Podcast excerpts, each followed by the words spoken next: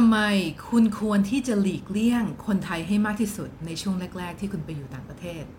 สวัสดีค่ะ เมย์คือครูผู้สอนนะคะคอร์ส IELTS at Home และถ้าคุณมีความฝันที่จะไปอยู่หรือไปเรียนต่างประเทศเนี่ย ให้กดติดตามนะคะ เพราะเมย์จะแชร์ประสบการณ์ของตัวเอง ตอนที่เป็นนักเรียนนอกเนี่ย ว่าได้เจออะไร แล้วก็ปัญหาอะไรอะไรยังไงบ้าง เพื่อที่คุณจะได้ไปปรับตัวที่นั่นได้ง่ายขึ้น มาพูดถึงท็อปิกวันนี้นะคะ นั่นก็คือทำไมคุณควรที่จะหลีกเลี่ยง จากประสบการณ์ของเมย์เองนะก็คือเมย์หาเพื่อนที่เป็นต่างชาติหลักๆเลยเนี่ยก็เป็นเพราะว่าเมย์อยากที่จะฝึกภาษาอังกฤษ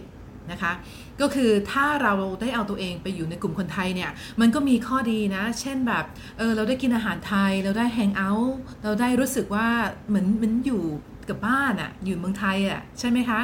แต่ปัญหาคือคนที่เก่งภาษาอังกฤษที่สุดในกลุ่มเนี่ยเขาจะเป็นคนที่สื่อสารทุกอย่างให้กับตัวเรา นั่นก็คือเวลากลุ่มนั้นไปไหนไปสั่งอาหารหรือไปดูหนังไปทำกิจกรรมอะไรข้างนอกเนี่ยคนนั้นจะเป็นคนสื่อสารโดยส่วนใหญ่ แล้วมันทำให้คุณเนี่ยไม่สามารถที่จะฝึกภาษาอังกฤษได้เต็มที่ แล้วมันเหมือนกับอยู่เมืองไทยอะนะคะ อีกครั้งหนึ่งอะ เท่านั้นเองนะเมย์มีนักเรียนนะคะ บางคนที่ไปไปเรียนต่างประเทศอะ่ะกลับมาเนี่ยเมย์ก็แปลกใจว่าเอ๊ะทำไมภาษาอังกฤษเขาถึงไม่เก่งกว่านี้ เพราะว่าเขาไปอยู่ถึงถึงที่นั่นถึงปีหนึ่งเลย